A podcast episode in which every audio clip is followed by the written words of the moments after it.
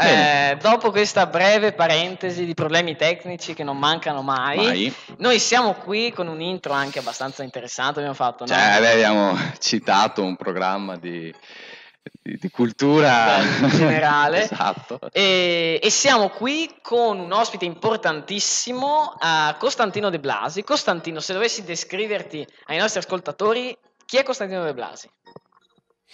Faccio l'imprenditore, consulente finanziario, soprattutto per investimenti e poi da un po' di tempo, da sempre forse, mi diverto a mm, studiare macroeconomia e bilanci pubblici in particolare, per cui faccio attività di research su, in particolare sui bilanci pubblici eh, degli stati europei principalmente, eh, rapporti Italia-Europa e tutta la documentazione che eh, viene elaborata e prodotta e poi eh, lavorata per poter arrivare alla definizione dei conti pubblici. E io ho conosciuto Davide, eh, ho conosciuto Costantino ehm, per il progetto che ha con Michele Boldrin, con molti Ah, sì, altri eh, certo. economisti, professori, eh, ovvero Liberi Oltre. Liberi Oltre è un, un canale YouTube eh, che tratta di economia e, ho, eh, e lì ho, cos- ho conosciuto, ho visto Costantino per la prima volta e ho detto, dato che fa un'intera rubrica che si chiama Debunking, perché non eh, portarlo qui per eh, debancare Sì. una- uno dei miti che gira di più, ovvero del si stava meglio quando si stava peggio. Eh sì, è Ah, Riccardo. bello. Eh, bellissimo come mito. Vediamo se ci riuscirete oggi Eh, a eh. sfatare questo mito. Eh, Però, Tra l'altro non abbiamo neanche la chat. eh, sì, Vabbè. l'attivo Prima immediatamente. Wallace fa Ital Exit, poi cosa? Io, io ho aggiunto uscita perché sono addirittura più italiano Esatto, dell'italiano. più Italiano dell'italiano. ecco, Un attimo, sì. vediamo, si carica. Ok, ci siamo, sì. Ecco, tra l'altro Wallace si è abbonato, ma... Aspetta, Mm. lascio così. Mm. Sì. Bene, come ho detto precedentemente, ho chiesto a Costantino, l'ho contattato, ho detto "Eh, sarebbe bello parlare di, ehm, di, di questo mito del si stava meglio quando si stava peggio e eh, soprattutto era venuta fuori poco tempo fa la storia di Salvini che è, se ne è uscito con la frase l'italietta con la liretta, si stava meglio, insomma eh, tante cose. Allora ho detto ma cavolo veramente si stava meglio quando si stava peggio? Ma cos'è questa cosa? Allora, se non ti dispiace Costantino inizierei perché ho un sacco di domande da farti, abbiamo un sacco di domande da farti. La domanda è: noi dobbiamo Ok, guardare ok, là o ok. dobbiamo guardare là? In mezzo. In mezzo, in mezzo il E muro. ci abbiamo lì la, Eh, la eh, videocamera e eh, lì sì. Costantino. Quindi dobbiamo guardare in mezzo lì. Sì, va va bene, dai, ci sta. Ok. Guardate in camera, non vi preoccupate. Mm. E ok, Costantino. Ah, Si stava meglio quando 80. si stava peggio. Esatto. Anni 80. Anni 80, parliamo degli anni 80. Io ho individuato 3-4 punti principali ehm, riguardo per, insomma, per questa intervista, per questa chiacchierata. Il mercato del lavoro e l'occupazione, i conti pubblici, e sarà da divertirsi, l'industrializzazione delle imprese, le infrastrutture e, ah, e un po' di frasi che ho trovato in giro eh, riguardo eh, si stava meglio, tipo si stava meglio, queste cose qui. Però principalmente mercato del lavoro, conti pubblici, infrastrutture e industrializzazione. Partiamo da quella più ehm, da quella diciamo più famosa, i conti pubblici. Allora, negli anni 80 eh, com'erano i conti pubblici italiani? Allora, prima di tutto lasciami dire una cosa. Questo mito dell'italietta che invece era un'italiona, un'italiana che faceva tremare il mondo, come il Bologna che vinse lo scudetto, mi pare, negli anni 60 o 50, una roba del genere, non è soltanto un mito salviniano, è un mito che percorre l'Italia da molti anni a questa parte ed è molto trasversale. Per quale motivo? Un po' perché la memoria fallace, quella del pesce rosso, no? Dice, "Bah, tutto sommato in Italia sembrava si stesse bene, c'era il mito della Milano da bere, dell'Italia che cresceva, della dell'Italia che mh, completava una rincorsa e diventava la quinta potenza del mondo per prodotto interno lordo. Eh sì, sì, Per cui è rimasta immagine, quell'immagine della classifica che ci vedeva eh, sopra eh, il Regno Unito, per esempio, che era un po' la sfida che si stava portando avanti per anni, sfida tra l'altro soltanto per chi vuole intendere le sfide, perché a me non me ne può fregare di meno e credo a nessun economista possa fregare più di tanto che si sia un attimo sopra, un attimo sotto uh, eh, UK, però quell'immagine è rimasta, tanto è vero che quando si leggono di queste cose, molto spesso nelle discussioni viene fuori appunto questa cosa, eravamo la quinta o la sesta potenza del mondo, adesso siamo retrocessi all'ottavo, nono posto, decimo posto, insomma, ci hanno scavalcato. Però la prima cosa da dire è che non è che gli altri ci hanno scavalcato perché noi siamo arretrati, o meglio, perché noi, solo noi siamo arretrati. Eh, noi siamo cresciuti meno degli altri, però nel contempo sono entrati nuovi attori nella, in questo strano e anche abbastanza inutile ranking delle economie più forti del mondo, ehm, che sono paesi che prima non c'erano, che prima pa- erano paesi molto arretrati come la Cina, allora, vogliamo metterci in competizione con la Cina, che fra qualche anno sarà la prima potenza del mondo perché ha tassi di crescita che gli altri non possono avere strutturalmente? Perché c'è una parte della Cina che deve ancora crescere, ricordiamo, non è che la Cina è diventata tutta industrializzata. C'è una parte della Cina... Esatto, c'è, c'è, una parte della Cina che è ancora ferma al XIX secolo, tanto per intenderci. Quindi dovrà crescere anche quella e quindi la Cina, evidentemente, con questi tassi di crescita e anche con questa economia molto strana, che è un ibrido fra economia pianificata ed economia di mercato, crescerà ancora. L'India, stessa cosa. Ci sono anche ragioni demografiche per cui alcuni paesi possono crescere una volta che arrivano le tecnologie, arriva lo sviluppo. Il Brasile, il Brasile ha molte aree arretrate, e, ehm, però anche il Brasile ha avuto, ha avuto, dei tassi di crescita. Quindi il fatto che si sia quinti, sesti, settimi, ottavi non conta nulla. Quello che conta è la crescita, cioè migliorare le condizioni di vita, migliorare i redditi. E l'Italia di quegli anni non è che fosse così forte perché si, semplicemente perché in un ranking ipotetico si trovava al quinto posto. Infatti, in, un, in quel debunking che tu hai ricordato, mettevo alla fine anche il dato sul reddito pro capite, che vede l'italiano medio oggi più ricco dell'italiano medio degli anni 80 come reddito pro capite.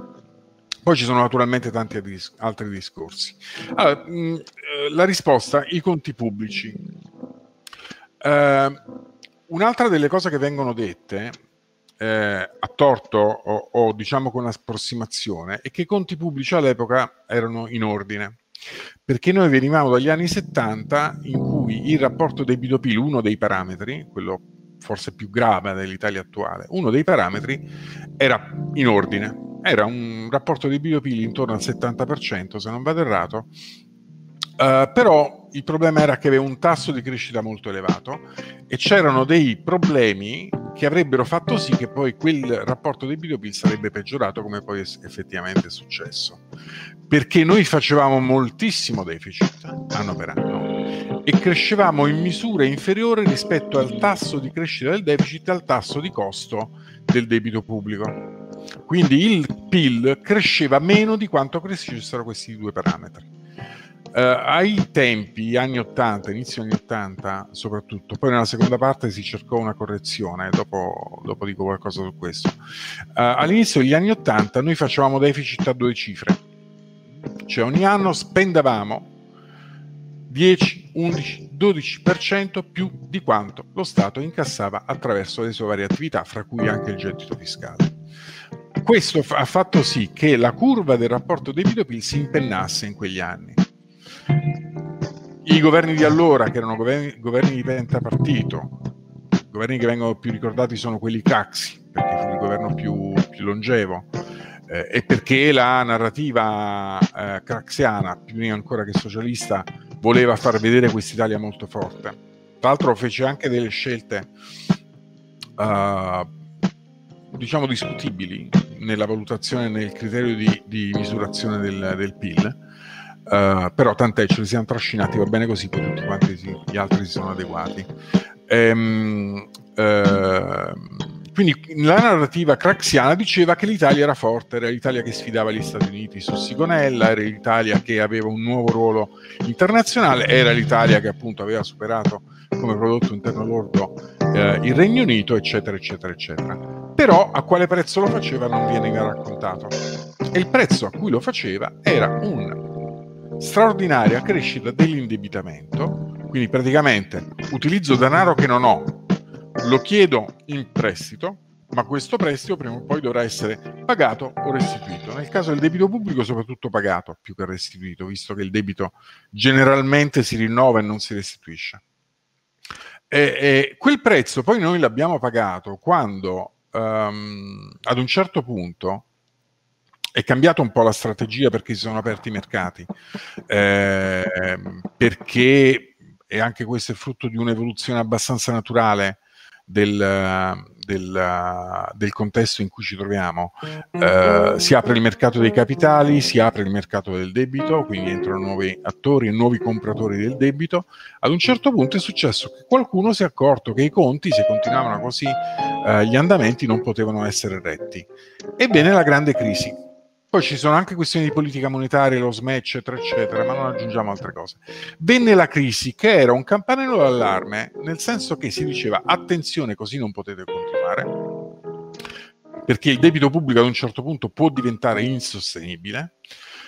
Un numero, in quegli anni noi arrivammo a pagare il 12,5% del prodotto interno lordo in interessi cioè il 12,5% di quanto l'Italia, l'intero sistema paese produceva, veniva eh, usato per pagare gli interessi sul debito. Allora, ripeto, qualcuno ci disse, i mercati ci dissero, così non potete continuare, dovete fare delle correzioni. E quando arriva il momento delle correzioni, tanto vedo Riccardo che sta smanettando, non so che cosa vuole fare, quando arriva il momento delle, delle correzioni, poi arriva lo schiaffo, perché eh, nel 1992 uh, un governo, quello amato, uh, sulla, uh, come reazione a, a, questa situazione che diventava non più gestibile, fu costretto a fare una pesantissima legge finanziaria di 92 mila miliardi di lire, addirittura con un prelievo forzoso sui conti correnti.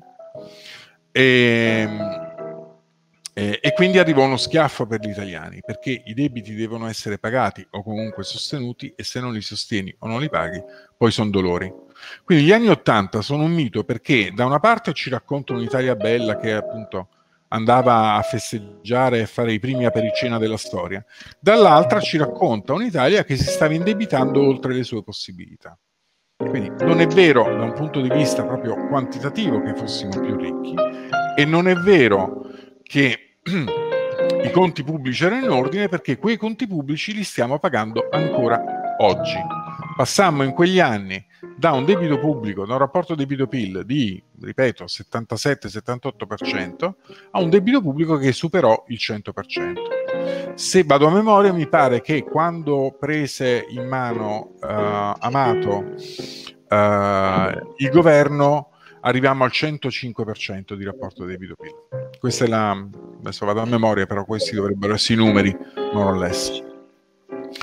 Uh, c'è, c'è, anche un altro elemento uh, che non so se avete preparato una domanda su questo, ma io ci ho fatto un debunking, che è una cosa che viene spesso attribuita all'esplosione del debito pubblico, che è il divorzio fra Banca d'Italia e Ministero del Tesoro. Uh, anche questa è una leggenda, non che non sia avvenuto, è avvenuto, ma non è avvenuto come viene raccontato, e soprattutto quella fu una scelta molto lungimirante di Andreatta in primis e di, del, loro governatore della Banca d'Italia, Carlo Azevedo Ciampi, di sottrarre al governo la possibilità di monetizzare il debito perché uh, i nostri partner, i mercati, diciamo così, non avrebbero tollerato una monetizzazione continua del debito pubblico. Tanto è vero che questa monetizzazione la pagavamo a carissimo prezzo, e gli italiani si dovrebbero ricordare di questo, con l'inflazione. Cioè la perdita di potere d'acquisto del, dei portafogli, dei salari delle famiglie eh, in quegli anni era una cosa che non poteva essere portata avanti. Ok, um, sì. interessante la parte proprio. No, no, certo, sì, sì, lo stivo, e sintetico. sintetico. C'è una domanda dalla chat che ci fa un nostro abbonato, sì. abbonato sì. privilegio. Esatto, esatto. Eh, Wallace, Wallace chiede, chiede allora, allora, è possibile, ci domanda appunto, appunto trovare, trovare un, modo un modo per spiegare alle persone, alle persone comuni, comuni, quindi alla plebe, ai qualunquisti, quanto, quanto sia dannoso continuare ad aumentare il debito in modo indiscriminato indiscriminato, perché ho sempre l'impressione che non si capisca davvero il peso sui conti pubblici degli interessi sul debito. Ecco, questa è la domanda. se, ecco. Tra l'altro mi pare che l'Italia sia quella che ha gli interessi del, sul debito più alti di tutta Europa. In questo momento sì. Okay. Sì. In questo momento sì, sul decennale siamo più cari, se mi passa il primi su qualcosa. Siamo... E allora sì, per spiegarla in modo semplice c'è un modo in realtà. Uh, tenete presente che la contabilità nazionale è fatta esattamente come tutte le, le altre contabilità di entrate e uscite. Um, quali sono le principali entrate dello Stato? Sono le tasse. Se dal lato delle eh, uscite c'è un, uno squilibrio rispetto alle entrate, puoi fare due cose. O limitare le uscite, quindi ridurre la spesa pubblica, aumentare le entrate, quindi aumentare le tasse. That's it. Non c'è altra via. Quando si parla di austerità, no? Si evoca la possibilità che una delle due scelte possano essere fatte. O tagliare la spesa pubblica, quindi i servizi. Uh, fra i servizi ci metto anche gli stipendi e le pensioni. Oppure aumentare l'età per il rischio. Cioè io compro il tuo debito però poiché non mi fido completamente di te, mi devi pagare, se vuoi che io te lo compri, un tasso di interesse maggiore.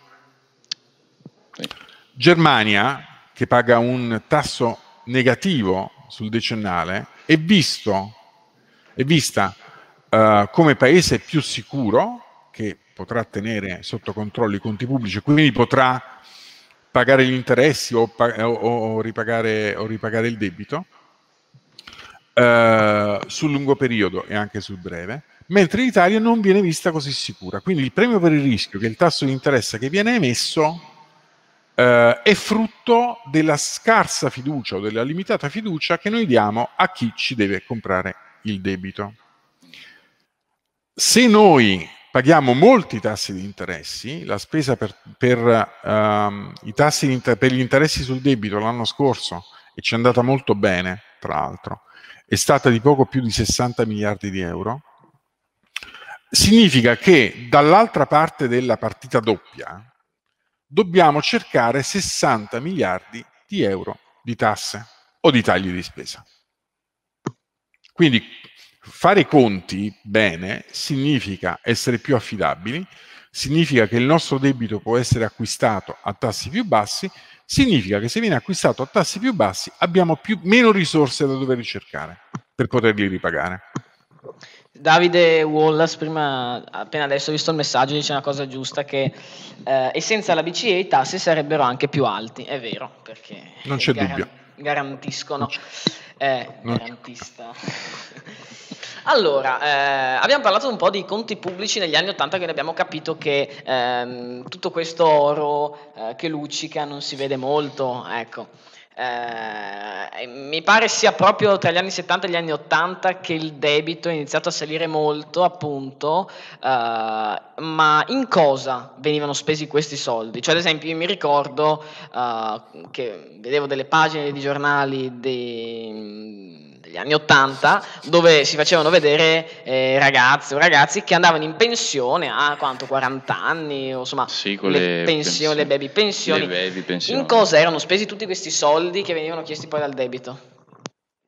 Eh, allora, eh, uno dei problemi che quando poi dicevo che si devono tagliare i servizi e fra i servizi ci sono anche le pensioni, Scusate che nel frattempo rispondo ad una persona con cui mi dovrò sentire più tardi. Eh, uno dei problemi è mh, uh, anche questo. Allora, l'Italia ha fatto delle scelte negli anni, perché poi guardate, il problema non è che nasce oggi. Eh. Uh, il, problema, il, problema, è un problema accumulato ne, negli anni, aggravato negli anni, se vogliamo, a cui si sono apportati, o meglio, si è tentato di apportare dei correttivi che però non sono stati evidentemente sufficienti. Si diceva in quegli anni si andava in pensione presto. Mi pare nel 1973 il governo Rumor introdusse le baby pensioni. Che dicevano le baby pensioni? Che per alcune categorie di lavoratori si poteva andare in pensione una volta raggiunto una soglia di anni di contribuzione che era pari a 15 anni 6 mesi un giorno per le donne, 19 anni 6 mesi un giorno per gli uomini. Quindi abbiamo, e io ne conosco qualcuno peraltro, Abbiamo avuto, poi c'è tutto il, il, discorso sui contributi figurativi, per cui se, se, riscatti gli anni di laurea o addirittura il servizio militare, quegli anni ti vengono computati come, come contri, eh, contributi. Ehm, io ho conosciuto persone eh, che a 39 anni erano in pensione. E allora, anche qui, poiché si tratta di un equilibrio contabile, e l'equilibrio contabile sulla demografia si fa X anni di lavoro attivo, quindi X anni di contribuzione al sistema pensionistico e dall'altra parte ci devi mettere X anni di pensionamento, quindi di ricevimento dell'assegno pensionistico, se non sei in equilibrio i conti anche lì saltano. Tanto è vero che noi abbiamo oggi il rapporto, la, la spesa pensionistica nettamente più alta rispetto a tutti gli altri paesi, non alla media, a tutti gli altri paesi. Noi abbiamo una, una spesa pensionistica su uh, PIL che è del 16,5%. 16,5%. I paesi europei si trovano in una fascia che è grosso modo quella del 12-13%. Tra l'altro ho letto eh, proprio ieri che l'Olanda, eh, dato per rimanere in attualità, ha una spesa pensionistica tipo il 5, qualcosa per cento. Sì. Eh sono anche sistemi un... diversi, eh, a dirla tutta, eh. sono anche sistemi diversi, attenzione, perché in Olanda sono molto forti i fondi pensione, mentre in Italia i fondi pensione, che sono stati comunque introdotti tanto tempo addietro, sono stati regolati nel 1993. Sì, regolati nel 1993 con il decreto legislativo 142, mi pare, e... però sono ancora una cosa in gran parte sconosciuta o poco sottoutilizzata. Eh, l'esigenza di avere una forma pensionistica integrativa di fatto ehm, viene fuori sul finire degli anni 90 oltretutto eh, e all'inizio degli anni 2000 quando poi sono state fatte le riforme. Per esempio Amato, la finanziaria di cui parlavo prima, aveva fatto la prima riforma pensionistica dura perché come venivano calcolate le pensioni? Le pensioni venivano calcolate sul numero degli anni di contribuzione applicato un coefficiente che era il 2%. Questo, attenzione, per la maggior parte delle categorie, eh, perché poi in Italia esistono sempre le, le corti privilegiate e le corti meno privilegiate. Quindi si prendevano 40 anni di contributi, per esempio, si moltiplicava per il coefficiente 2 e questo coefficiente, questo prodotto, si applicava all'ultima o alle ultime retribuzioni. Quindi se io ero andato nell'ultimo anno di lavoro in pensione con, cioè in, in pensione si dico bene, con un reddito di 10, 40 per 2 fa 80, prendevo come pensione 8 rispetto ai 10 di, di reddito. Ok? Questa cosa, questo è un tipo di pensione abbastanza generosa, anche lì non ce, non ce lo potevamo permettere, infatti tutte le riforme che sono venute dopo, cominciare da quella Amato, poi c'è stata quella Dini nel 95, poi c'è stato il decreto Maroni, poi c'è stata la legge Fornero, tutte le, le riforme delle pensioni hanno avuto come obiettivo quello di, la dico brutta, rendere meno favorevole la pensione media perché un sistema di questo tipo non può restare in equilibrio. Sì, ma, ma, poi io dico anche Davide, ma cosa vai in pensione a fare? Cioè, se eh, ami il tuo lavoro... Esatto, eh, però cioè, sì, dipende che lavoro fai, purtroppo ci sono lavori di passione. il nostro da... fonico appena la pensione arriverà. Eh, scappa via no? Però insomma. Parlando, tornando invece negli anni Ottanta, il nostro tema di oggi, eh, passiamo eh, in un altro argomento. Abbiamo visto i conti pubblici, abbiamo visto che comunque c'era una grande spesa e passiamo alle infrastrutture. Che Italia era negli anni Ottanta, l'Italia delle infrastrutture? Ma qui ti posso, ti posso, parlare più, non sono un tecnico delle infrastrutture naturalmente, non posso conoscere tutto. Ti posso dire come mi ricordo io gli anni Ottanta, posto che gli anni della grande spesa in infrastrutture, eh, che sono guarda caso anche gli anni del miracolo economico, eh, vengono molto prima. Cioè l'Italia è cresciuta in infrastrutture e ha avuto dei tassi di crescita eh, della ricchezza molto elevati a cavallo fra la fine degli anni 50 e tutta la parte degli anni 60. Le infrastrutture sono rimaste fondamentalmente le stesse, avevano quella grande stagione degli investimenti in infrastrutture si è fermata negli anni 70. Teniamo presente una cosa però, perché poi le cose vanno raccontate per intero. Non è bello parlare soltanto male. Uh, oddio, è bello e anche divertente, però poi le cose bisogna raccontarle per intero quando facciamo questo tipo di chiacchierate. Eh, ricordiamoci che nel 1973 c'è stata una crisi devastante, che è stata la crisi petrolifera.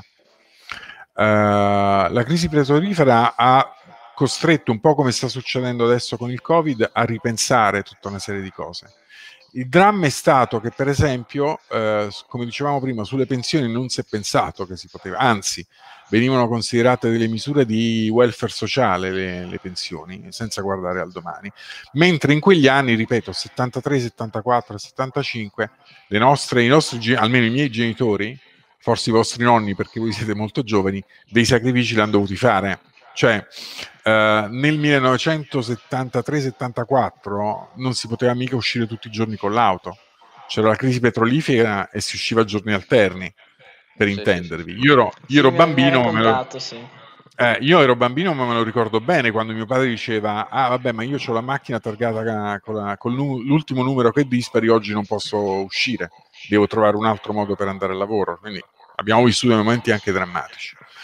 Ehm, comunque, dicevo, per tutta una serie di ragioni, compreso il fatto che abbiamo cominciato a trovarci uh, in difficoltà, uh, la spesa per infrastrutture si è bloccata. infatti i tassi di um, spesa per investimenti sono drammaticamente crollati e la cosa più grave è che non sono quasi mai ricresciuti.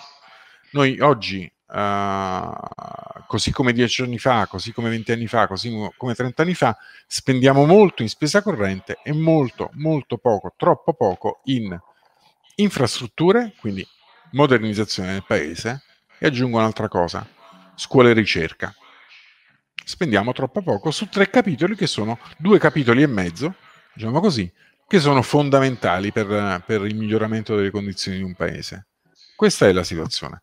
Quindi, infrastrutture, io ricordo un'autostrada del sole a due corsie senza corsia di emergenza. Cioè, non c'erano i soldi per fare una, un'autostrada del sole migliore, tanto per dirne una. L'alta Beh, velocità adesso, è venuta molti anni dopo. Adesso non dobbiamo no. più lamentarci perché eh, Conte ci ha anche nazionalizzato autostrade, quindi adesso Sì, cioè, no, no, eh, sarà un cioè, percorso Secondo me succede una cosa bellissima, cioè, eh, tutte le autostrade eh, nuove. Ecco, questo, questo, è uno spunto interessante. Attenzione, in quegli anni in cui le infrastrutture si erano bloccate, strutture come le autostrade, come le telecomunicazioni, altrettanto importanti, forse, forse di più, eh, attenzione, eh, come gli aeroporti e, e, così via, erano in mano allo Stato. E lo eh. Stato non aveva né le capacità tecniche, né le capacità manageriali, né i soldi per gestire bene. Eh? Attenzione.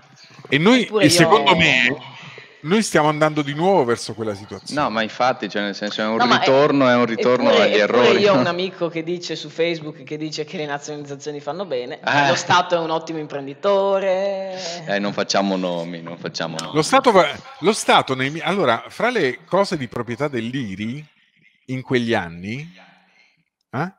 quindi lo Stato, c'erano, voi li conoscete i panettoni Motta? Io solo per sentito dire, ma non, non, non mi sono mai interessato. Su... Lo Stato produce... I panettoni Motta? Ho capito panettoni Motta io. I panettoni Motta. Quelli che ah, si mangiano di aprono Natale. Quelli sì, che sì, si aprono. Cos'è che ha detto? Panettoni Motta. Ah, ok, Quelli... sì, sì. Lo Stato produceva i panettoni Motta, panettoni e pandori Motta. Ora, il dibattito che Lo c'è in questi giorni... Sì, sì. Il dibattito che c'è in questi giorni sulla nazionalizzazione di autostrade, che poi tecnicamente non, non sarà una nazionalizzazione, ma vabbè, lasciamo perdere eh, di fatto lo è, ma tecnicamente non lo è. Sempre per il discorso, meglio dire le cose be- per bene, sennò poi ti, ti assaltano. Eh, se può avere un senso eh, avere di proprietà pubblica un'infrastruttura che rappresenta un monopolio naturale, perché tu non puoi costruire due autostrade parallele e scegli quando devi andare da Milano a Roma di prendere quella eh, a destra o quella a sinistra, no? Quindi è un, di fatto un monopolio naturale. Sì mi dite che senso ha che lo Stato produca appunto i panettoni e si mette in concorrenza con la Paluani? Beh, se vuol far fallire la ditta Motta, eh, sì, fare. no, ma volendo tutto si può fare. Poi come viene fatto? Ah, eh, cioè, anche noi abbiamo un canale Twitch, ma come ne... eh, nazionalizziamo Bene. Italiano Medio eh, TV, no? Possiamo eh, nazionalizzare spesa e via. il canale Twitch, sì. Esatto. Però eh. Fogo diventa Arcuri. sì, ecco, bravo. bravo, bravissimo. Allora, eh, infrastruttura abbiamo parlato, industrializzazione e imprese. Avevamo, che, che, tipo di imprese avevamo negli anni 80 moderne che producevano i monopattini elettrici oppure, oppure no? Ma allora, ehm, eh, anche qui ci vorrebbe un tecnico del, del, della storia industriale d'Italia. L'Italia è stata per alcuni anni eh, abbastanza all'avanguardia in alcuni settori. Eh, viene ricordato spesso la, la, la, sfida lanciata al mondo di un grande imprenditore illuminato che è stato Adriano Olivetti. Eh, la Olivetti è stata per un certo periodo di tempo comunque un punto di riferimento. Curiosamente, e non saprei individuare un motivo specifico per cui ciò è successo, il processo di ehm, miglioramento della, della, della tecnologia eh, in Italia si è fermato. Cioè noi siamo stati per un po' di tempo abbastanza all'avanguardia con imprese di grandissimo pregio, eh, riconosciute nel mondo, ma poi a un certo punto ci siamo fermati, abbiamo smesso di investire in, tranne pochissimi casi, eh, il mio amico Michele Boldrini spesso fa l'esempio di Logitech, che è un'impresa mi pare marchigiana, eh, che però per crescere si è dovuta spostare in California, eh, attenzione. Sì. Quindi il, il cosiddetto... Io da buon ascoltatore di Liberi Oltre... Eh, ehm, ad un certo punto questa, questa rincorsa, questa ricerca della, della, delle nuove tecnologie, eh, del miglioramento delle tecnologie esistenti, in una parola della competitività delle imprese si è fermata e mentre gli altri investivano in ricerca e nascevano i colossi che, che, con cui oggi parliamo al telefono eh, o con cui ci colleghiamo, Uh, in questo momento l'Italia ne rimaneva completamente fuori. L'Italia è stata forte ed è tuttora forte nel terziario legato al mondo della meccanica. Noi abbiamo avuto e abbiamo ancora, e per fortuna speriamo che lì non, non arretriamo di posizioni, abbiamo avuto dei poli di eccellenza nella meccanica, soprattutto la meccanica di precisione, però non come produttori del eh, prodotto finito, ma bensì come, come, terzisti, cioè noi siamo bravi a fare alcune cose, delle componenti, e quelle le esportiamo in tutto il mondo. Oppure nel campo della farmaceutica siamo stati piuttosto bravi e continuiamo ad essere eh, piuttosto forti. Devo dire che quasi sempre uh, questo si deve alla um, lungimiranza di qualche imprenditore privato. Uh, tralascio i, i, grandi player pubblici in mano pubblica come Enel o come, o come Eni, che però si sono dovuti mettere in competizione sul mercato per diventare quello che sono oggi. Però, per esempio, nella meccanica di precisione, nella meccanica legata all'automotive, è chiaro che avevamo la Fiat, attenzione, eh, che faceva molto da volano e da stimolo. Però in quei settori lì dove siamo effettivamente eccellenti, anche come, come percorsi di studi, pensate che so io al alla, alla, cosiddetta Motor Valley di Modena, in cui c'è una bellissima università che fa un, un egregio lavoro di formazione dei giovani. Eh, spesso però è, ciò è dovuto all'iniziativa di imprenditori privati illuminati. Va, va, riconosciuta questa cosa sicuramente. Va riconosciuta, sì, assolutamente va riconosciuta. C'è tutto l'indotto di Torino, per esempio, no? la Fiat quasi non c'è più, però sono rimaste delle, delle capacità tecniche in quella zona eh, molto elevate, tanto è vero che una buonissima parte della componentistica automotive di BMW, Audi, Mercedes, Volkswagen viene fatta in Italia, perché lì siamo bravi, e lì siamo rimasti bravi per fortuna. Eh, questo non significa che non potremmo essere scavalcati da qualcun altro, eh, magari arriveranno, certo. che so io, gli spagnoli a farlo meglio, eh, perché guardate, si riesce, si riesce a fare buona impresa se c'è un ambiente intorno che ti consente di fare buona impresa e ti consente anche di rischiare. Uh, oppure ti consente di aprire un'attività e di gestire un'attività con meno ostacoli possibili. Uno dei banchi eh, che ho fatto... Trovare un, un terreno eh, fertile adesso... tipo con la magistratura, con le infrastrutture, con, esatto. la, con le tasse, sicuramente. Esatto. Cioè in questi giorni si sta parlando molto di nuovo di Olanda, no? Io dicevo ieri che probabilmente sarò costretto a fare un altro debunking sull'Olanda perché adesso è diventato il nemico pubblico italiano eh, sì. perché il premier Mark Rutte non ci vuole dare i sordi e, eh, sì. E sì, no, Stronzo il...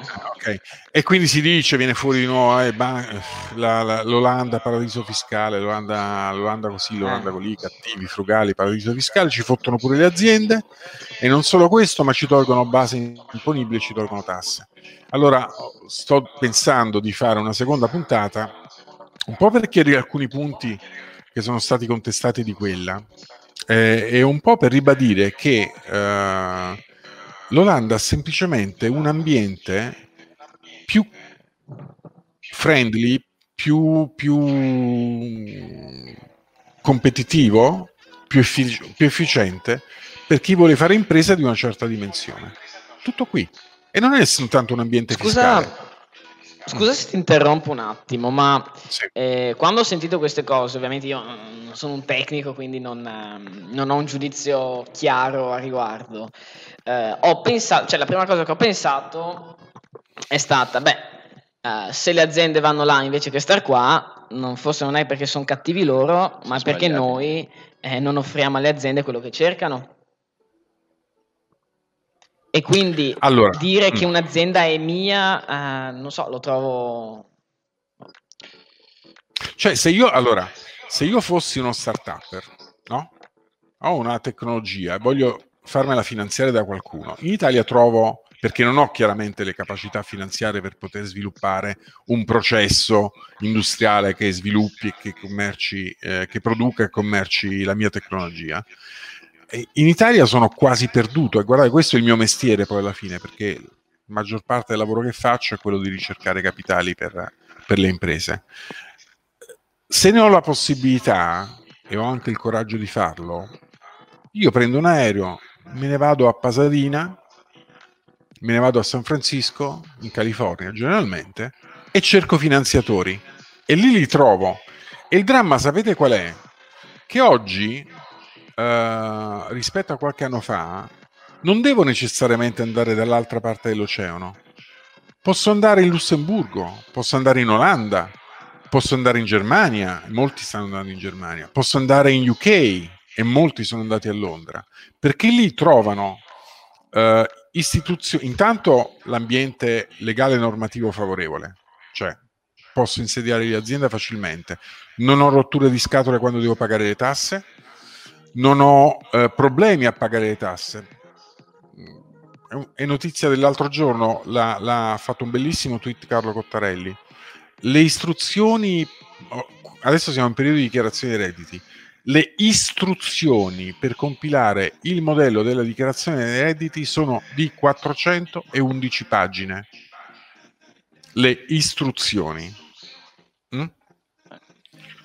Mm? Cioè, l'Italia è questa, l'Italia è questa, questa follia, è questa follia che ti rende da imprenditore, da, eh, da operatore economico, da agente economico, difficile vivere. Allora, se restiamo così, ma certo che se ne andranno tutti o se ne andranno in molti. Eni, che è pubblica, ha la sede lì, non ha la sede qui, la sede legale, in Olanda. È pubblica Eni. Un'altra domanda dal nostro abbonato. Sì, sì, sì, arrivano altre domande. Allora, ehm... Sì, esatto. Allora, eh, piccola parentesi sull'inflazione, visto che si è toccato l'argomento prima. Quant'è ci domanda appunto un'inflazione sana per un sistema economico? Perché ad esempio la BCE cerca di tenerla prossima al 2%, non sempre riuscendoci, quindi con che criterio si decide questa, questo valore, questa soglia? Eh, questa è una bellissima domanda a cui sinceramente io credo che non ci sia proprio risposta, però una risposta proviamo comunque a darla. La BCE ha fissato il tasso desiderato di inflazione al 2% perché lì si è calcolato in una maniera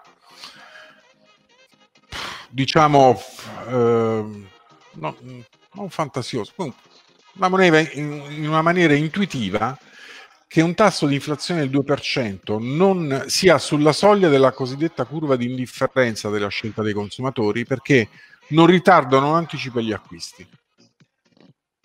No? Cioè se io ho un'aspettativa inflattiva, quindi immagino che mi serviranno più soldi domani per poter fare gli acquisti che mi servono, li faccio prima.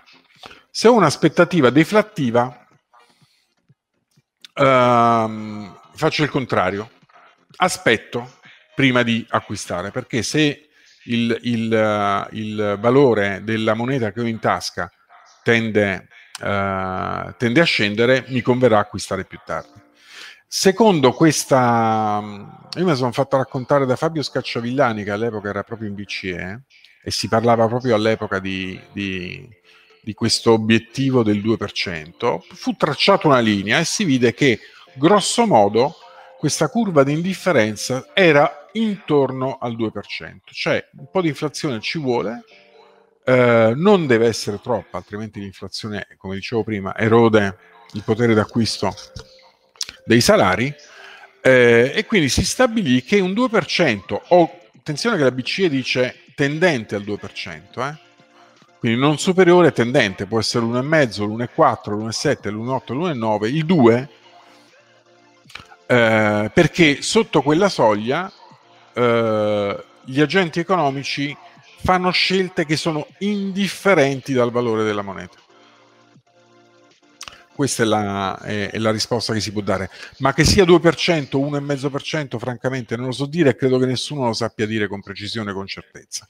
Tanto, una cosa molto interessante è che molte banche centrali nel mondo, compresa quella giapponese, pongono una soglia esattamente uguale alla BCE, cioè tendente al 2%. Ok, altra domanda, altro giro, altra corsa e parliamo di mercato del lavoro e occupazione. In particolare mi interessava sapere quali settori tiravano di più uh, negli anni Ottanta, perché ovviamente il lavoro poi cambia. Ah, il settore pubblico, dipendenti pubblici. che roba. Ma, eh, Tirava il settore pubblico? Sì, sì, sì, sì. Ma, eh, guarda, la, la, cosa più interessante da fare è, uh, è andare su una uh, Istat. Ci sono okay. le serie storiche se digitate su Google uh, Istat, serie stotica, occupazione e disoccupazione, vi esce tutto. Potete trovare sia i report dell'Istat che se volete poi divertirvi a fare dei grafici, potete trovare proprio i dati. Quindi trovate numero di occupati, numero di disoccupati, eh, come cambiano le percentuali anno per anno, quanti occupati in un settore, quanti occupati in un altro settore, quanti occupati donna, quanti occupati uomo e così via. Quanti dipendenti, quanti, quanti autonomi eccetera. La cosa più interessante, eh, visto che il tema del, di questa chiacchierata sono gli anni Ottanta, è vedere che neanche sotto quell'aspetto stavamo meglio di oggi. Cioè, il grafico degli occupati, che è quello che deve essere, eh, che è quello più significativo per, per una qualunque indagine sul mondo del lavoro, non quello della disoccupazione, ma quello dell'occupazione, ci fa vedere che negli anni Ottanta il tasso di occupazione si muoveva lateralmente. No? Immaginatevi un grafico con oscillazioni, un po' di più un anno, un po' di meno un altro anno e così via. Eh, a partire dalla seconda metà degli anni 90 e soprattutto a partire dagli anni 2000, che sono gli anni in cui noi abbiamo fatto i compiti a casa per poter adottare l'euro, eh sì. Mm? il tasso di occupazione fa così, cresce. Poi torna a scendere, eh? attenzione, perché poi ci sono state le crisi, perché poi c'è stata la crisi del 2008, poi c'è stata la crisi del 2011, poi c'è, stato, c'è stata la crisi post 2011 con Monti, la stretta fiscale perché bla bla bla. Però attenzione, l'unico periodo di crescita paragonabile a quello del boom economico degli anni 50 e 60 è proprio quella a cavallo della fine degli anni 90 e dell'inizio degli anni 2000. Quindi gli anni in cui, obtorto collo, i governi italiani hanno dovuto fare delle scelte lungimiranti. Però, però, però, e questa, questa, questa, verifica la può fare veramente chiunque, è facilissimo sì, sì, da cercare sul sito dell'Istat. Facilissimo. E io ho letto anche dei commenti dove? Su Twitter, ovviamente, eh, dei commenti che dicevano di certe persone, eh, parlavano, eh, quando eh, io ero giovane i miei genitori hanno comprato case negli anni Ottanta con la liretta eh, e io lì ovviamente non essendo un tecnico sono andato un po' in confusione. Ho detto, ma, sì. sì, sì. Piano, piano fai? Aspetta un attimo. Eh, c'è anche questa cosa del prendere un caso, prendere un aspetto e glorificarlo, generalizzare, però ovviamente aspetto una risposta da te. In che senso guadagnavano di più o c'erano compravano di più? Boh. No, c'erano, questa è una cosa vera, eh, c'erano dei tassi di risparmio più elevati. C'erano le famiglie eh, risparmiavano di più perché avevano meno spese. Questo non esisteva. Faccio un esempio, eh, non, adesso non prendetelo sì, sì, la lettera. Sì. Okay. La, la macchina era una quando andava bene per famiglia. Oggi le auto sono due, moglie e marito. Mm. Ok? le vacanze si facevano vicino casa, cioè si, ci si metteva in macchina caricando la macchina fino a farla scoppiare di valigie e si andava a 30 km di distanza. Oggi viaggiamo... Poi c'è anche, c'è anche il fatto che eh, ho sentito eh, che in quegli anni comprare dall'estero era molto meno conveniente di adesso perché c'erano ovviamente, essendo un mercato poi più chiuso, sì, più, più autarchico. Sì, era più... Certo, certo, esattamente. Quindi... Quindi... si stava meglio da questo punto di vista quando si stava peggio. Si spendeva meno, io non so se sia meglio avere un cellulare che ti permette di fare collegamenti a distanza o non averlo e dover cercare una cabina telefonica. Esatto. Io, io, non lo so, io più o meno me le ricordo le cabine telefoniche, dovevi cercare il gettone, ti costava uno sproposito quando facevi la telefonata. Certo, non spendevi 700 euro per un, per un cellulare, dico 700, potrebbero anche essere 150, eh? non è che devi avere sì, il, telefono, sì, il mega certo. telefono. Cioè, è, è proprio lo stile di vita che è cambiato. Attenzione, sui cambiamenti degli stili di vita dovuti al miglioramento delle tecnologie c'è poco da fare. Cioè non è che puoi fermare il miglioramento tecnologico. Certo. Puoi decidere di adeguarti e quindi stare al passo con i tempi e quindi permettere i collegamenti, permettere il lavoro a distanza, permettere di fare una transazione internazionale con un pigiando un pulsante o di chiudere un contratto uh, con una mail, oppure puoi decidere di vivere in un'altra epoca e allora puoi fare soltanto l'eremita su, una, su un'isola sperduta nel Mediterraneo. Cioè, il punto è che, son... che tipo di vita vogliamo fare? No, è il sogno proibito di, di, Diego Fusaro, è ah. il sogno... Aspettano. Diego Fusaro. Sì. È altresì dicendo il turbo capitalismo. Nuova York. Eh, vabbè, io lo so, io, io, so che cosa preferisco. Poi se qualcuno legittimamente preferisce un altro tipo di vita, rinuncia al cellulare, rinuncia all'auto, rinuncia a tante, esatto. a tante Anche perché rinuncia se... al computer e quindi rompe le palle. Eh. eh no, infatti... Eh. No, ma anche perché se non ci fosse stato il, quello sviluppo tecnologico non staremmo facendo questa diretta, eh, no? Quindi... Sì. Ehm, Sì, sì, sì. Eh, Twitch è il sito viola, non sarebbe mai esistito, quindi esatto. ecco. Um, ho una domanda che è slegata dal, dal, dagli anni Ottanta, che riguarda eh, l'Italia come è oggi.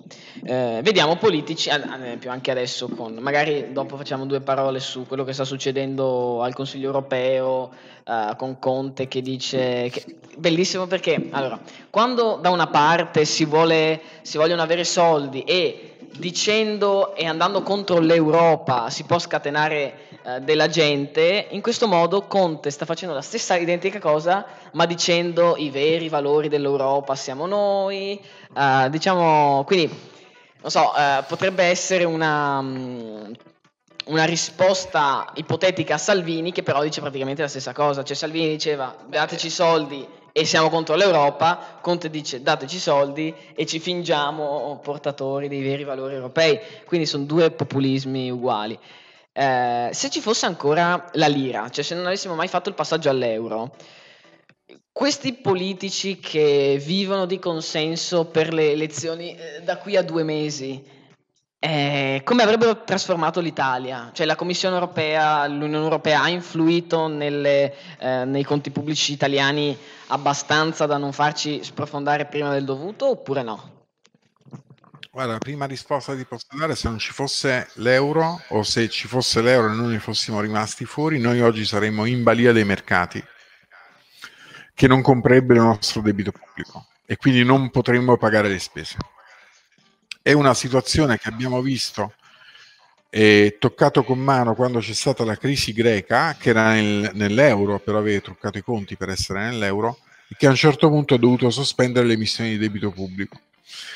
Eh, Un'Italia senza l'aggancio alla BCE o l'aggancio all'euro, eh, con la lira che già in quegli anni, anni 70, anni 80, fluttuava molto, quindi non ci si fidava, banalmente era come se noi andassimo a Parigi a comprare, che so io, l'escardot e volessimo pagare lire e non ce lo volessero dare perché dice sì, tu mi dai lire, ma io mentre vado in, al, al, tasso di cambio, la lira si è svalutata e non, non mi ha dato niente.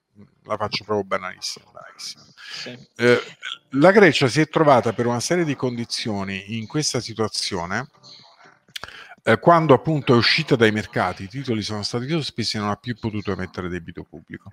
Quello che, succe- quello che è successo e che sarebbe successo se non ci fossero stati gli aiuti esterni, fatti bene o fatti male che siano, eh, alcuni sono stati fatti male. Io ho sempre difeso uh, il MES, tanto immagino lo sappiate se mi seguite, però non dico che tutti gli aiuti sono stati fatti bene alla Grecia.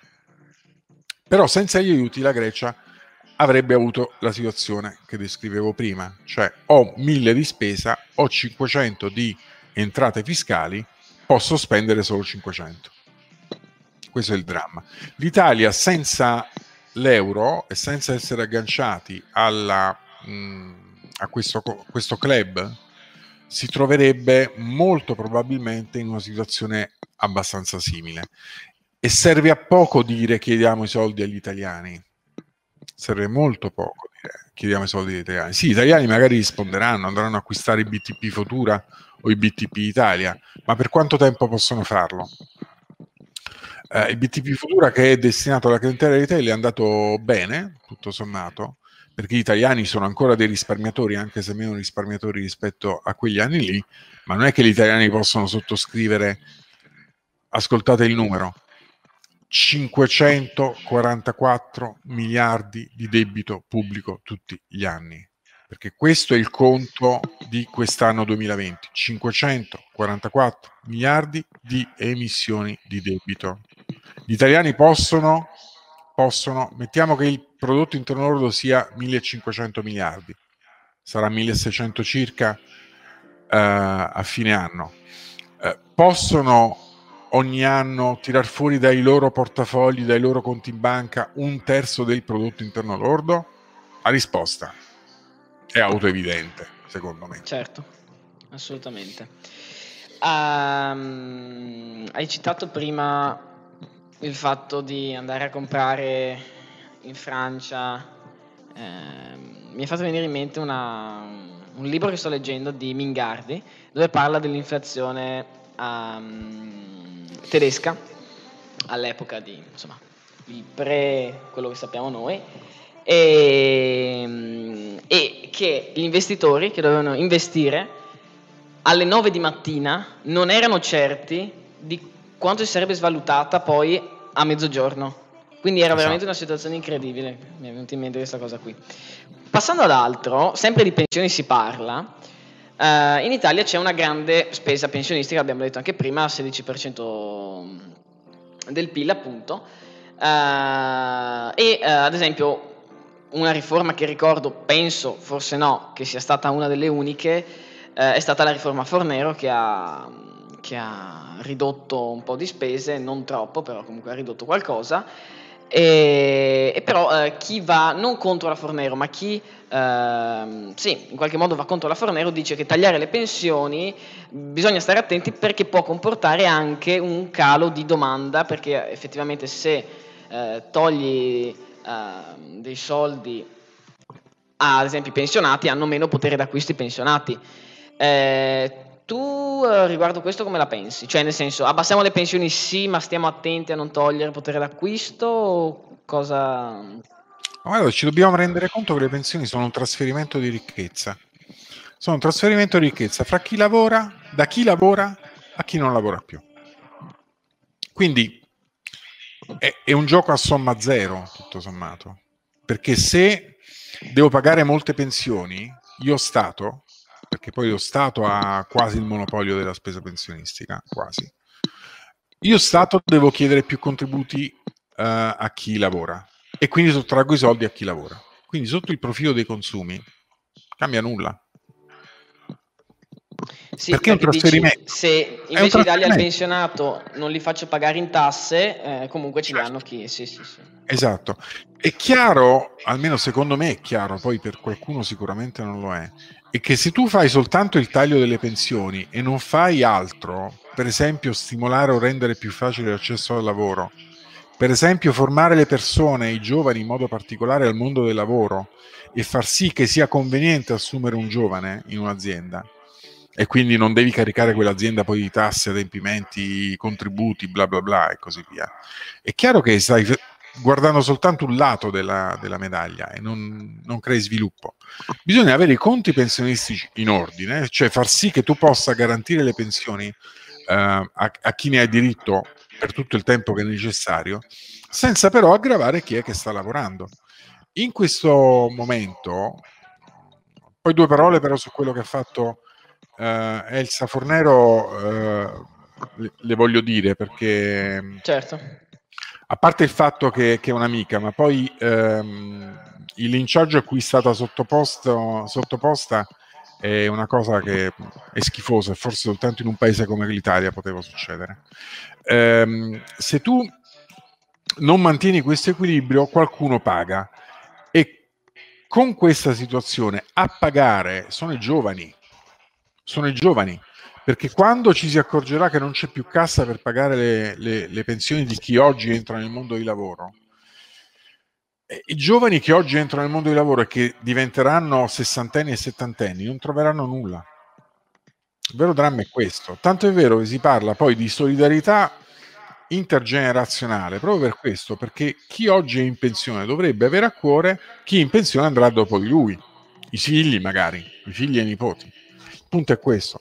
Su Elsa, Elsa viene ricordata è stata linciata uh, soprattutto per una cosa, secondo me, che è stato il decreto Salva Italia fatta, fatto dal governo Monti, eh, che fu presentato in quella famosa ehm, conferenza stampa in cui poi Elsa pianse, non so se l'avete vista, se, la, se, sì, se sì, la ricordate.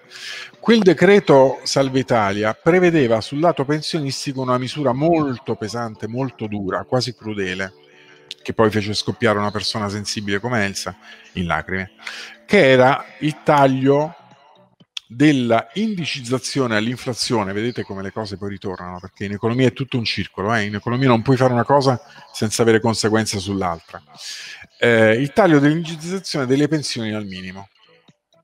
Cioè si diceva lo dico in modo grossolano, si diceva se l'inflazione è stata 2, io non ti posso garantire questo 2 quindi l'anno prossimo la tua pensione non crescerà del 2, crescerà dell'1,5 o non crescerà affatto. Ok? Puoi fare questa cosa temporaneamente uh, su una certa fascia pensionistica, di quelli che tutto sommato stanno bene, farlo sulle pensioni da 500 euro al mese è crudele. Eh, questa è la, la, prima cosa che fu. Poi ci fu l'errore tecnico degli esodati, questo l'ho raccontato più volte, però lì poi si è posto rimedio. Quello fu proprio un errore tecnico, evidentemente, di qualcuno che doveva scrivere in fretta e furia la norma e si dimenticò di chi aveva chiesto pochi mesi prima di poter andare in pensione e quindi non era più nel mondo del lavoro e si trovò col fatto che le pensioni erano state spostate in avanti. Perché poi il sistema pensionistico italiano funziona che non è che tu oggi fai la domanda e domani sei in pensione. Ci sono delle finestre all'interno delle quali puoi andare in pensione. Fai domanda oggi, ma vai in pensione ad ottobre. Ok? Sì, sì, sì, Quindi ci fu questo, questa fascia di popolazione che and- era andata, aveva fatto richiesta secondo la vecchia norma e si trovava a non poter materialmente andare in, in pensione, quindi percepire la pensione, ma nel frattempo aveva perso anche lo stipendio. Però c'è l'elemento importante della riforma Fornero che era quello del grad- graduale allungamento del periodo contributivo, del periodo di lavoro, prima di poter fare domanda di pensione. Questa era, era la cosa. Cioè, il senso era dobbiamo tenere i conti in equilibrio, per cui non possiamo chiedere di andare in pensione ad una certa data e con l'avanzare dell'età media dobbiamo far sì che questa data si sposti, si sposti in avanti. Questo era eh, il senso della, della, riforma Fornero, che tra l'altro non è stata per niente cancellata, come mi hai raccontato. C'è ancora, funziona ancora così, tranne che per sì, quota sì, 100. Certo. E uh, c'è una domanda dalla chat? Sì, no, se volevi fare l'ultima, Laos, no, Faccio direttamente quella della chat. Beh, poi io ho delle... Vai, vai, vai. Sì. Niente, allora abbiamo un'altra domanda dalla chat, sempre in tema pensionistico. Allora, mh, nel 2050, almeno da articoli che ho letto, ci dice Davide Wallace, Wallace, il sistema pensionistico diventerà ancora più insostenibile. Mi pare un pensionato ogni 1,5 lavoratori, quindi sì, insomma, ecco. E, eppure nessuna riforma per risolvere il problema pare all'orizzonte. Verrà fatta l'ultimo all'italiana? ovvero male di corsa per evitare problemi, oppure semplicemente si finirà per tagliare eh, qualcos'altro? Eh, il, problema è, il, problema è, grande, bisognerebbe pensarci adesso. Si sarebbe dovuto eh. pensare qualche anno fa, secondo me. Eh, la legge Fornero era un passo per un modo per cominciare a pensarci, perché è vero quello che dice uh, l'amico in chat. Effettivamente fra 2045 e 2050 ci sarà un'esplosione della curva dei pensionati, cioè proprio la curva è così, con l'apice che è appunto fra 2045 e 2050, perché vanno in pensione in quegli anni. Eh, la, demografia è una, è una, scienza strana, io faccio fatica a studiarla, un po' mi annoia pure, però in quegli anni vanno in pensione i cosiddetti baby boomer, cioè i figli, uh, uh, i figli di quell'epoca in cui si facevano ancora figli, diciamo così, eh, mentre invece la demografia italiana ci dice che stiamo invecchiando sempre di più. Eh sì, il. Eh, esatto, il problema, il problema è tutto lì. Allora, che cosa bisognerebbe fare? Bisognerebbe cominciare a pensarci oggi, perché che già forse è troppo tardi, e quindi pensando a un meccanismo di scivolamento verso l'età pensionabile più, più lento, più graduale. Magari anche mettere mano uh, all'entità delle pensioni più alte, uh, perché poi chi guadagna molto bene si può fare anche la pensione integrativa. E abbiamo scoperto che Costantino e Grillino. Eh, sì. Guarda, allora, le, qui, le, definizioni, le definizioni non mi spaventano, però neanche mi prendono. Cioè, c'è qualcuno che dice che sono uno sporco liberista. Ma ne frega niente. Non mi, turbo non, mi sento, non, so se non mi sento né turbocapitalista né niente. Se le cose vanno dette, vanno dette. Eh, mm, non so se conosci Molinari, eh, quello della Lega. Sì. Molinari della Lega, ho, ho, ripescato un, un, un, discorso di Pontida dove praticamente è un, praticamente, beh, non ho vergogna a dirlo, comunista, cioè è comunista il discorso, è, è, è Eh, poi diceva, eh, cosa diceva? Ah sì, eh, siamo entrati nell'Unione Europea e eh, ci hanno venduto questo motto ordo liberista della competitività. Ste parole veramente. E poi eh, i diritti dei lavoratori, eh, tutte queste cose veramente. Mm, proletariato boh. unito. Esatto, proletariato. C'è, c'è, molta lega che di fatto è comunista, eh. molta, molta lega. Molta lega. Cioè, ma eh, una domanda riguardo a questo, nel senso ad esempio, per la quota 100 reddito di cittadinanza, perché parliamo della Lega, ma ragazzi, ci sono al mm. governo altri che... Eh, parlando ad esempio del reddito di cittadinanza o della quota 100, quando sono andati a, a fare queste misure, anche solo a proporle, Uh, beh, da Di Maio non mi aspetto molto, ma almeno da Salvini uh, o magari dai tecnici della Lega ancora meno, eh, mi aspetto almeno un guarda Matteo che le cose stanno così, se tu aumenti ancora la spesa per le pensioni, già siamo messi male, succede qualcosa di brutto? Secondo te non lo sanno o fanno finta di non saperlo dicendo vabbè tanto... Pur di accontentare l'elettorato? Allora, nella Lega, nello specifico, c'è una persona che le pensioni le conosce, il sistema pensionistico lo conosce molto bene, che è Brambilla. Mm? Brambilla era il consigliere di Salvini proprio per la materia pensionistica. Salvini se n'è fregato. Perché se n'è fregato? Perché lui ne può fregare di meno di fare scelte di lungo periodo, vuole il consenso. E se quota 100 o abbattiamo la, la legge Fornero è un modo per acquisire consenso, che tra l'altro è un giochino che gli riesce bene, visto che è passato da percentuali de, de, di quanto? Del 10% a percentuali del 30%. Lui lo fa. Eh, sì, mi assento un secondo. Sì, mm, vabbè. No, no, vabbè, continuiamo il discorso un attimo in due perché i problemi tecnici qua sorgono uno dopo l'altro. Quindi sì, no, nel senso, quindi alla fine è tutto, è tutto un tornaconto personale, partitico, giusto? Cioè alla fine eh, si basano più sui consensi che sul eh, bene del paese in un certo senso, si potrebbe esatto. dire. Esatto. Eh, Io è... Sì, sì, prego. No, no, io la penso così, è proprio ci cerca del ah. consenso facile. Se sparo eh sì. quota 100 e, e, parlo che il, la pensione a 60 anni, a 62 anni è un diritto, sto facendo un pessimo servizio al paese, ma sto facendo un ottimo servizio al mio consenso elettorale. Tanto è vero certo. che passo dal, dal 6% al 34%. E infatti, eh, sì, alla fine è proprio questo, cioè a lungo andare sono cose che o, o tornano contro o dall'altra parte possono fruttificare, ma insomma dipende sempre da, da che scelte si operano, certo. Ehm, niente, qui stavo aspettando qui perché se Mandruzzato magari torna è meglio perché è lui che si è preparato le ultime domande.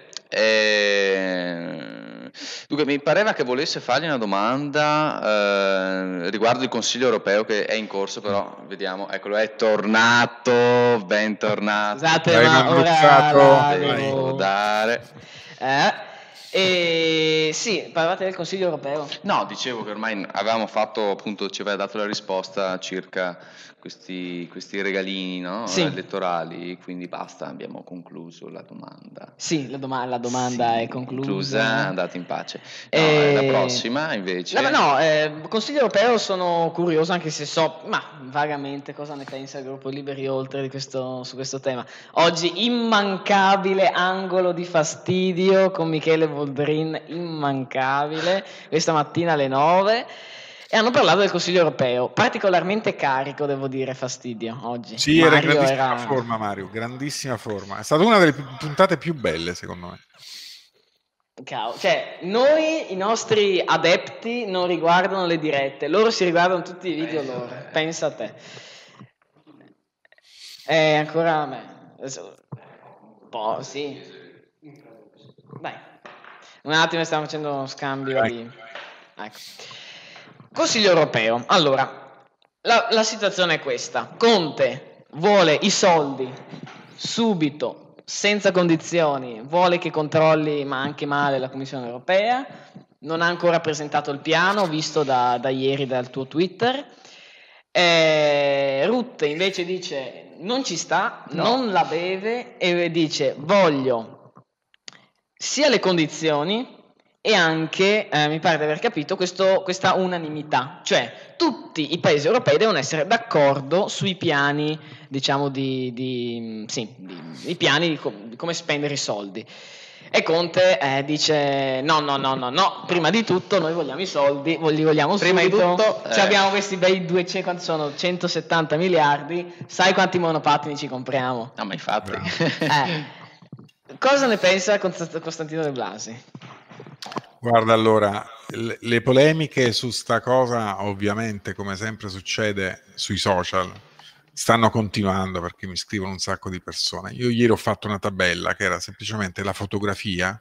Ho fatto una tabella perché era più semplice pubblicarla, prendendo dal sito della commissione quello che, uh, quello che è avvenuto. Ovvero, spieghiamola, spieghiamola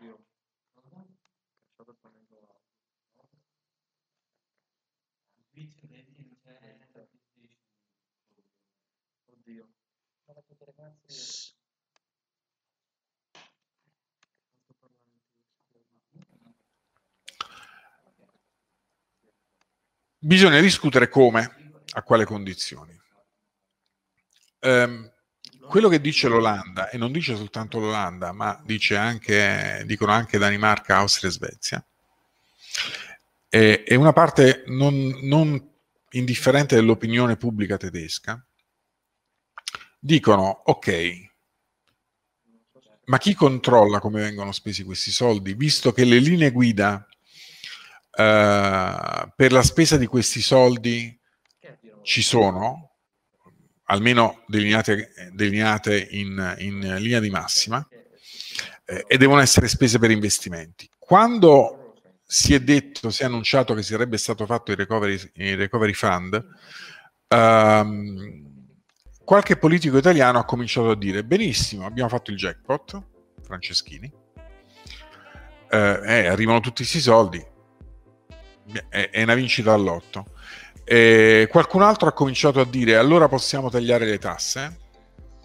Cosa buona e giusta tagliare le tasse, naturalmente, ma le tasse non le puoi tagliare con i fondi che arrivano dall'Europa.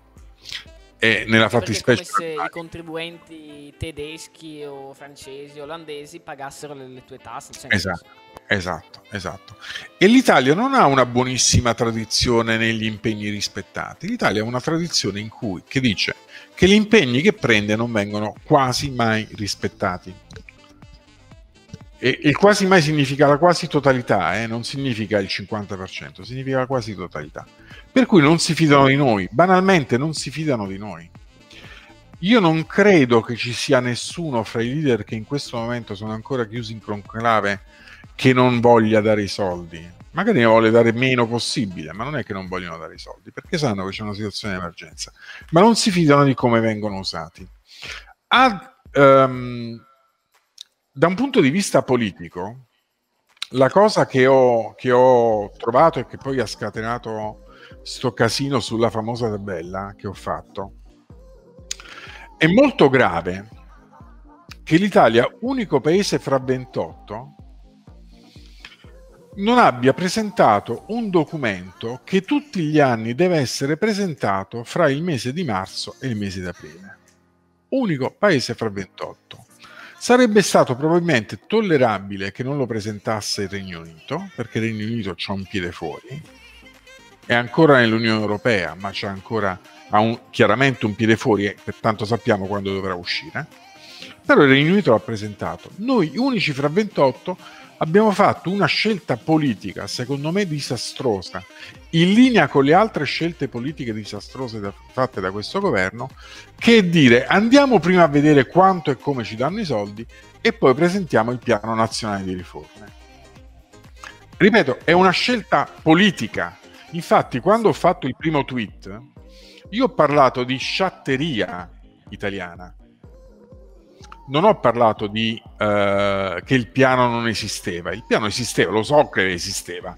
Seguo questo per lavoro, sapevo che esisteva.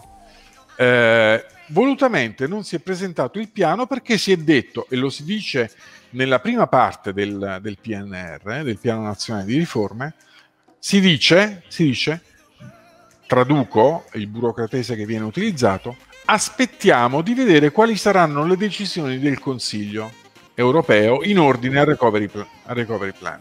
Del tipo, se ci chiedono di ridare le condizioni all'unanimità, diciamo che abbassiamo la spesa. Se non ci dicono niente, regaliamo i monopattini. Sì. E regaliamo monopattini, il bonus Bau Bau, l'avete visto il bonus Bau Bau? Della eh, provincia beh, di... Io ho sentito Boldrin, io ho sentito Boldrin che... Cani. A Pisa. Oh, ma esiste veramente? Per i cani. Certo, certo. Ma l'hanno fatto eh, che bel paese. L'hanno fatto, qualche giorno fa, l'hanno fatto qualche giorno fa, non è una cosa del governo, però è una cosa che è indice di quello che sono, sono capaci di fare i governanti italiani. A Pisa, mi Poi. pare, vengono dati 100 euro per le spese per i cani e i gatti. Bonus Bau Bau si chiama. Cioè, quindi noi qui a Vicenza dobbiamo tenere eh, il gatto perché sennò non lo potete mangiare. il bonus. No, qui a Vicenza li mangiamo, non ce lo danno. no, ma noi ce lo teniamo così ci danno i soldi. O ah, beh, facciamo anche. figurare che insomma... Bravo, certo, certo. Eh, vedi, eh, un governo serio che combatte le, le, eh, il, la violenza sugli si animali. Discriminano gli animali. Eh, giusto, eh, questo è un governo serio che combatte. Eh, leggiamo il messaggio di Wallace. Che sì, è... vabbè, insomma, fa un pensiero più che una, più, più, più che una domanda. E dice, il fatto che ci chiedano un programma di riforme serie e concrete di investimento dimostra che l'Europa tiene di più allo sviluppo italiano che la classe dirigente tutta italiana. E poi aggiunge, siamo l'Italia d'Europa e prima lo capiamo cercando di risollevarci e non parassitare, e meglio è. Eh, o come prima eh, o poi lasceremo fallire l'Italia. Allo stesso modo, prima o poi l'Europa farà fallire noi. Quindi, Italexit. Eh. no, dai. Eh, dai, bravo, Wall. Una cosa. Sì, una cosa. Eh, adesso abbiamo mm, parlato un po' del Consiglio europeo, però secondo te quali dovrebbero essere in una situazione normale, perché non, adesso situazioni di crisi, strumenti straordinari, però prima o poi torneremo a una situazione normale dove le discussioni saranno ancora prescrizione sì, prescrizione no. Ehm, se torniamo a una situazione normale, quali sono le politiche da attuare, non in campo eh, di gestione dello Stato, ma per le imprese, quindi eh, meno tasse oppure eh, a riguardo l- i dipendenti, nel senso tu che cosa faresti per incentivare le assunzioni, soprattutto dei giovani? Eh, per incentivare le assunzioni nello specifico farei una cosa che proponemmo quando facemmo fare per fermare il declino oramai parecchi anni fa, ehm, ovvero pensare a un sistema di tassazione e di contribuzione per le pensioni per i giovani, per i neoassunti, che fosse ehm, flessi- cioè flessibile, modulare, diciamo così. Cioè nel senso, l'assunzione del giovane per alcuni anni è incentivata fiscalmente cioè, tu arrivi a pagare la piena contribuzione, che è grosso modo il 33%, eh, negli anni, non subito. Non è che assumi un giovane e subito ti costa fra tasse e contributi esattamente il doppio di quanto gli arriva in busta paga. Assumi un giovane perché ti conviene fiscalmente e da un punto di vista contributivo. Questa è una proposta che facemmo ai tempi, era il 2012, e dicemmo, se vuoi incentivare l'assunzione dei giovani, devi far costare meno il lavoro. Ehm, priorità, le priorità sono state già dettate e sono abbastanza condivisibili eh, proprio dalla, dalla, Commissione europea. Eh, c'è un problema di infrastrutture molto grande perché non è soltanto l'infrastruttura, non è soltanto l'autostrada, a parte il fatto che l'autostrada potrebbe essere migliore. Io ho fatto 15 giorni fa eh, tutta la Salerno-Reggio Calabria e vi dico, i primi 40 km sono una bellezza eh, gli, ultimi, gli ultimi 400 sono abbastanza un incubo. Cioè, vedi, 40, eh, eh, sono abbastanza, sono abbastanza molto migliore rispetto a quello che era 15 anni fa, eh, per carità, 10 anni fa, molto, molto, ma molto migliore. Quando tu senti, ad esempio, ma abbiamo sentito un sacco in questi giorni da, oh, dal Gualtieri di turno, dal Conte di turno il Green New Deal, la digitalizzazione, che sono termini molto vaghi, che non si capisce, cioè, cos'è? Digitalizziamo la, la pubblica amministrazione, tipo i dipendenti, non so, non si capisce che cosa vogliono fare. E, tu cosa provi? Nel senso, no, no, no, ma non capisco veramente a cosa voglia arrivare. Cioè, Green New Deal, cos'è? In legge di bilancio scrivi Green New Deal? Scrivi? Allora, il Green New Deal, ti dico la mia opinione, è una stronzata. È proprio una stronzata. È una, è una parola che piace molto, è molto politically correct, fa figo, Green New Deal, ma detto così è proprio una stronzata. Cioè il fatto che bisogna avere una cura per l'ambiente, che bisogna eh, incentivare la transizione, che so io, dal carbone all'idrogeno, ne dico una così, eh? è un fatto già acquisito, non c'è nulla di nuovo, è stato già stabilito. Bisogna magari accelerare, sì, si accelera, invece di chiudere con il carbone in tutta Europa nel 2050, si chiude col carbone in tutta Europa nel 2025. Però in Italia già si produce pochissima energia elettrica da carbone, in Germania quasi nulla, in Francia meno che mai. I problemi semmai sono nell'Europa dell'Est, in Polonia si produce tanta energia elettrica da carbone. Nuovi paesi che stanno per entrare in Europa, o che sono già in Europa ma adesso chiedono di entrare nell'euro, come la Croazia per esempio, Croazia e Bulgaria, che adesso hanno fatto i nuove richieste di entrare nell'euro, producono tanta energia derivante dal, dal carbone e, e, a loro bisognerà dire datevi una mossa, noi vi aiutiamo con dei fondi per evitare di usare il carbone che emette tanta CO2. Però questo poi, è già scritto nelle norme, non c'è nessuna novità su questo.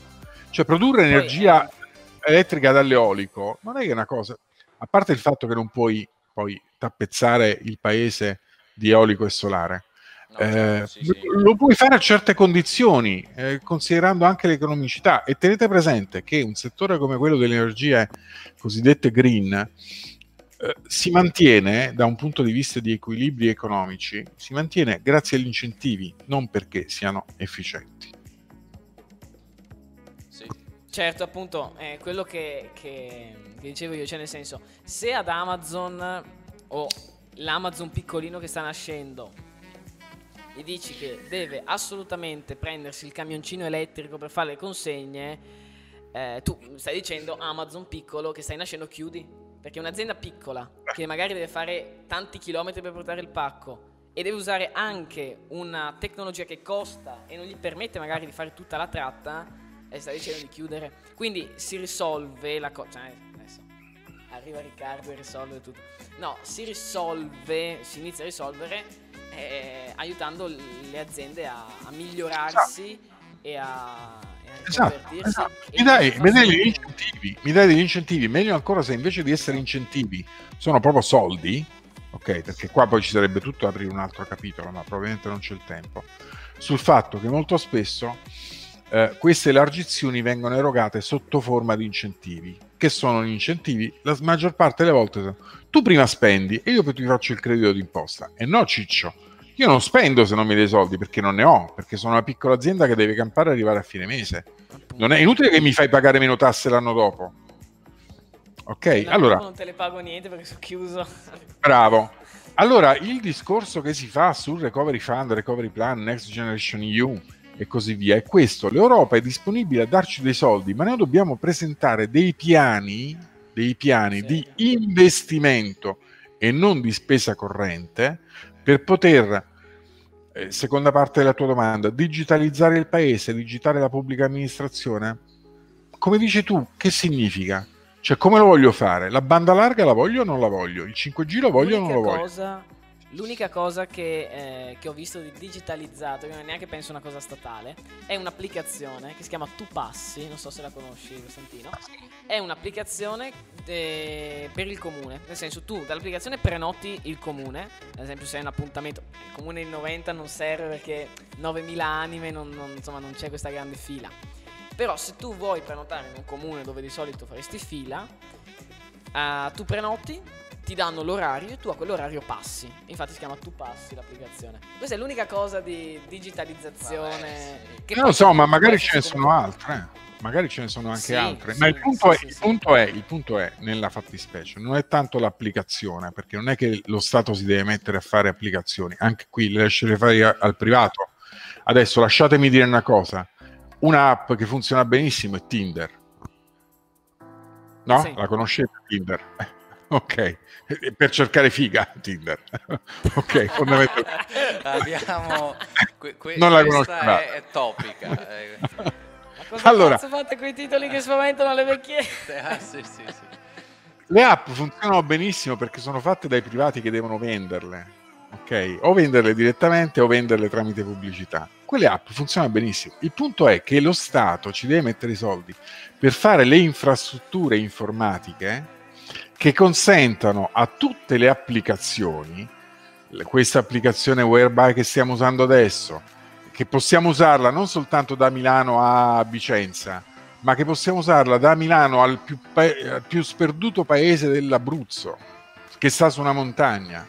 Questo significa digitalizzare. Che ha comunque 70.000 dipendenti pubblici. Eh, che... Che, ma, che, ma che pieno di dipendenti. Cioè, la digitalizzazione serve a far sì che se io devo fare un certificato, io devo poterlo fare eh, dal, da PC senza dover fare la fila a prenotare la, l'appuntamento in, in, Camera di Commercio al comune.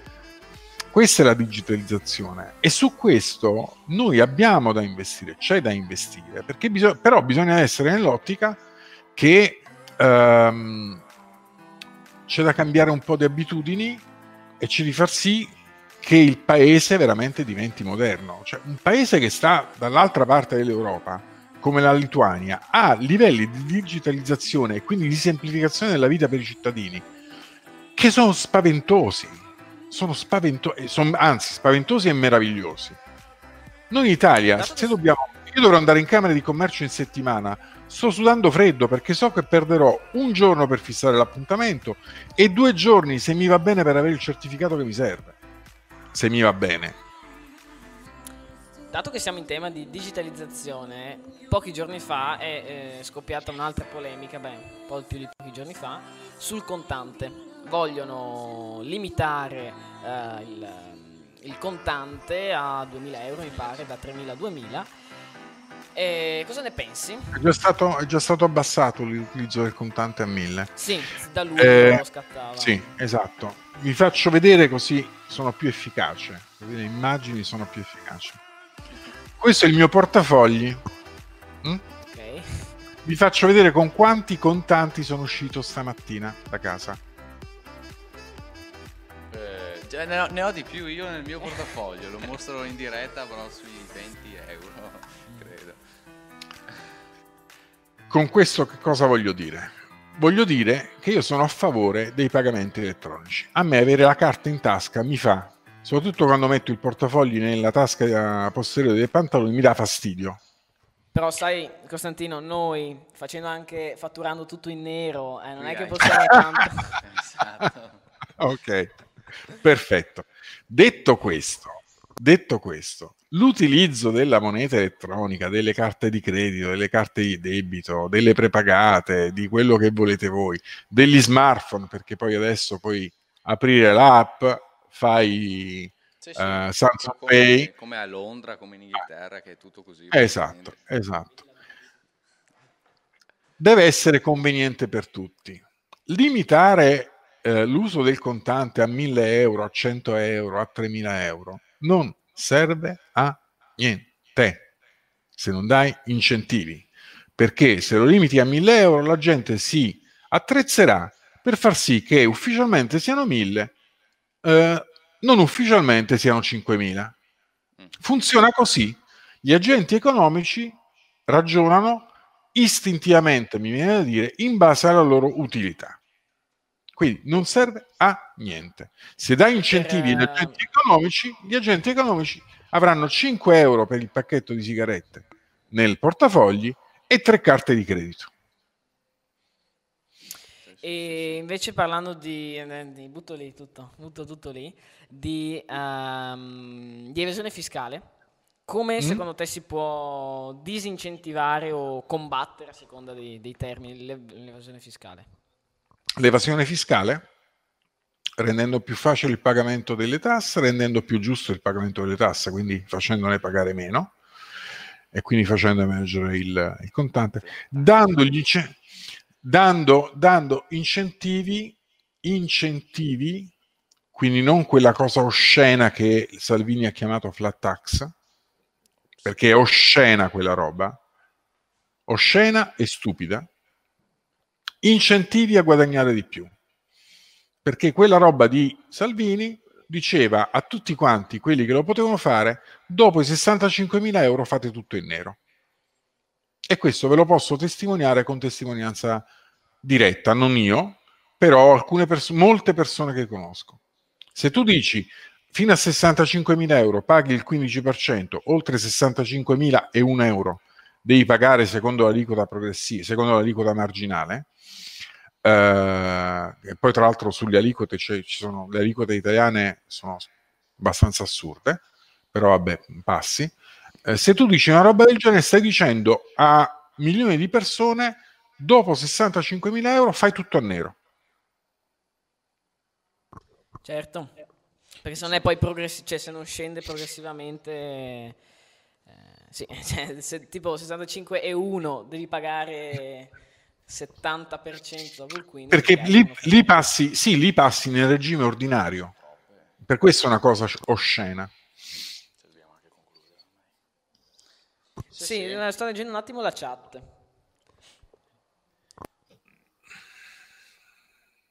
Possiamo fare quella lì, no? Perché sennò non... E... l'ultima, l'ultima proprio... No, no, sì, sì. E... Sì. Cosa ne pensa del fatto che le tasse di successione in Italia siano relativamente basse? Non ho un'idea. Davvero non ho un'idea su questo. Non, eh, non, me sono, non, me ne sono, mai occupato, mi spiace non rispondere, non me ne sono mai occupato. Mi interessa anche relativamente molto, poco perché tanto non ne dovrò pagare io quando muoio io. E, non ho, davvero non lo so.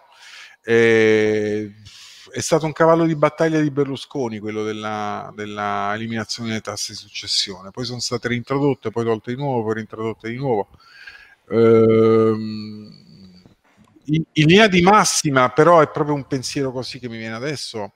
Direi che le tasse dove, dovrebbero essere pagate da chi produce reddito, chi ha il, la proprietà dei beni, eh, non da chi li riceve.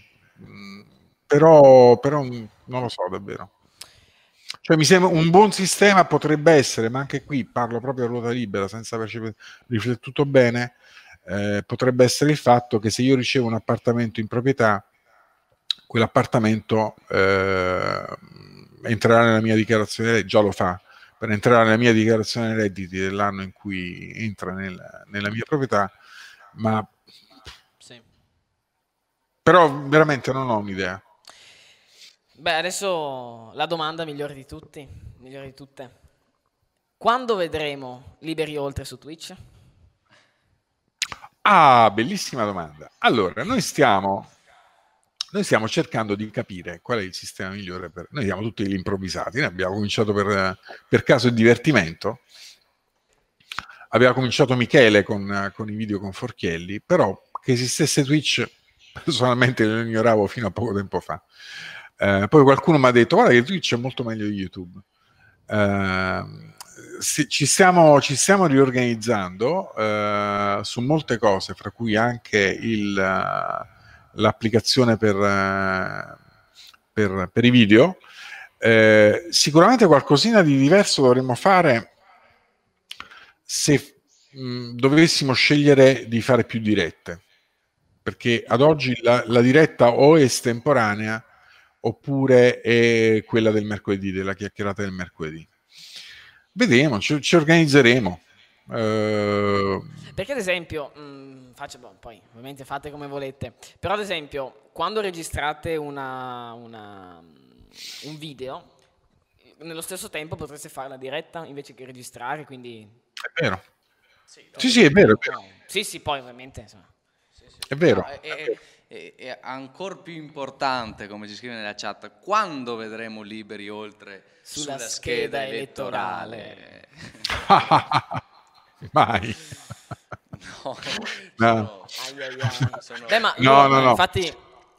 No, lasciami rispondere, lasciami rispondere. Allora, noi l'abbiamo detto eh, più volte. Eh, abbiamo fatto l'esperienza eh, di fermare il declino qualche anno fa, è andata come è andata e pazienza è stata un'esperienza pesantissima da un punto di vista di energie sprecate eh, e non, questo non per come è andato a finire, sarebbe stato comunque così. Energie sprecate, lavoro perso perché poi ci siamo dedicati eh, a quella roba per eh, tantissimo tempo tralasciando tutto il resto e non ne abbiamo molta voglia. Abbiamo voglia però di dare un contributo. L'ideale mio di Michele sarebbe quello di dare un contributo di idee a qualche politico assennato eh, che abbia voglia di guardare nel lungo periodo, che abbia voglia di fare le scelte di cui parlavamo prima, cioè non guardare visto... al fatto che domani si vota. Ah, tipo ho visto Marco Cappato che avete insomma, contribuito. E noi abbiamo, sì sì sì, noi a parte che è un amico personale, ma noi abbiamo un'enorme stima di Marco e siamo pronti a dare sempre una mano a Marco Cappato. Mm, purtroppo Marco Cappato è poco interessato alla politica italiana in senso stretto e molto interessato a grandi temi eh, etici. E, purtro- e, e, purtroppo l'Italia ha bisogno di scelte che siano anche di magari non così elevato spessore morale, ma anche di banalmente che cacchio facciamo con le tasse, che caspita di scelte facciamo sulle pensioni, eh, come incentiviamo uh, l'occupazione giovanile, come riformiamo la scuola. Allora, noi, siamo dei, noi vorremmo dare delle idee, noi vorremmo dare delle idee e siamo a disposizione di chi abbia la capacità di guardare sul lungo periodo e non sulla, sulla cosa elettorale, sulla scadenza elettorale. Dalla mm. chat eh, ci fanno diciamo una piccola correzione. Sì, un consiglio. Mm, sì, un, dice, stavate parlando di un politico disponibile e di lungo periodo, state chiaramente parlando di Giorgia Meloni. Perché è giovane. Ma guarda, una cosa assurda, e succede solo in Italia, che solo in Italia tutti i politici sono di lungo periodo, nel senso che non, non muoiono mai, mi sta venendo a dire. Non se ne vanno mai in pensione. Gli unici che non vanno mai in pensione sono i politici. Perché negli altri paesi il politico si fa una o due legislature, fa le cose sue, poi se viene bocciato agli elettori se ne torna a casa e torna a fare il vecchio mestiere. In Italia no, tu diventi, diventi politico, politico a 18 anni e fai il politico fino a 80. Inizi Magari comunista padano e finisci comunista leghista. Cioè, perfetto, perfetto, perfetto, esattamente così. Però stai sempre lì sei sempre lì. Quello no, che... tra... Sì, no, ma diceva eh. anche Berlusconi ogni tanto ci pensano, ma ha, tutto, non gli manca sì. niente. E, e tanti dicono che vada in un'isoletta, e infatti Gio Pizzi faceva notare, è l'Italia la sua isoletta. esatto, esatto, è bravissimo Gio Pizzi. E, ehm, no, tra l'altro loro fanno, mi, ho visto un paio di eventi eh, dove fanno il Consiglio dei Ministri cioè loro si mm. mettono d'accordo. Eh, Costantino è stato, mi pare, ministro al bilancio nel, ah. una volta. Esatto. E tra l'altro conduceva Shai di Breaking Italy, quindi mica... Ah, hai capito. E lui è stato ministro al bilancio, poi una volta Boldrini è stato agli esteri, la Fornero, presidente del consiglio. Ah. Eh, ah. eh, e io volevo andare a quella di febbraio, mi pare. Con mm, fuoco. Mm, quella Venezia. Eh, es- a Venezia. Solo che poi tra una cosa e l'altra non sono riuscito dobbiamo riprometterci di andare a un evento. No, ma infatti, ma tornando invece al discorso, no, quindi che non ha, cioè più che a, a, a, livello elettorale, più diciamo una proposta di... Cioè se ti eh, candidassi loro... No, no, no, lo, lo, lo, il loro operato all'interno della politica eh, si, diciamo, si sofferma sul, sull'insegnamento, su comunque dare degli spunti, no? sì. più che mettersi diciamo, in prima fila sì. a livello fisico. No, ma ripeto, io sono molto d'accordo su questo perché ad esempio anche quando vedono Boldrin che sta con Dufer e fanno anche lì divulgazione eccetera eccetera, poi c'è anche da considerare che dietro quel video lì c'è un seguito di persone esatto. e nella, nella, buona ipotesi, nella lungimiranza, nella positività di dire eh, queste persone che guardano il video saranno d'accordo, forse si può anche operare no, a lungo termine e, e quando, qualora venisse insomma eh, qualora ci fosse anche un politico eh, diverso, differente, che abbracciasse queste idee, sì. avrebbe anche un seguito. Sì. Questo è, secondo me... E che, e che adesso non c'è, almeno non lo vediamo. Eh, no, infatti. E come dice Boldrin, fate girare, mettete i like, sì. girare, mettete i like, condividete. Ma guardate, questa di Liberi Oltre, noi la intendiamo così, è un'operazione culturale, perché noi pensiamo che bisogna cambiare la cultura del paese, bisogna far evolvere la cultura del paese, eh, cominciando da quella dei politici, passando per quella dei giornalisti, perché abbiamo una stampa che mediamente fa schifo, proprio fa schifo. Eh, pochi giorni fa con eh. Wallace, eh. o anche oggi mi pare. Eh.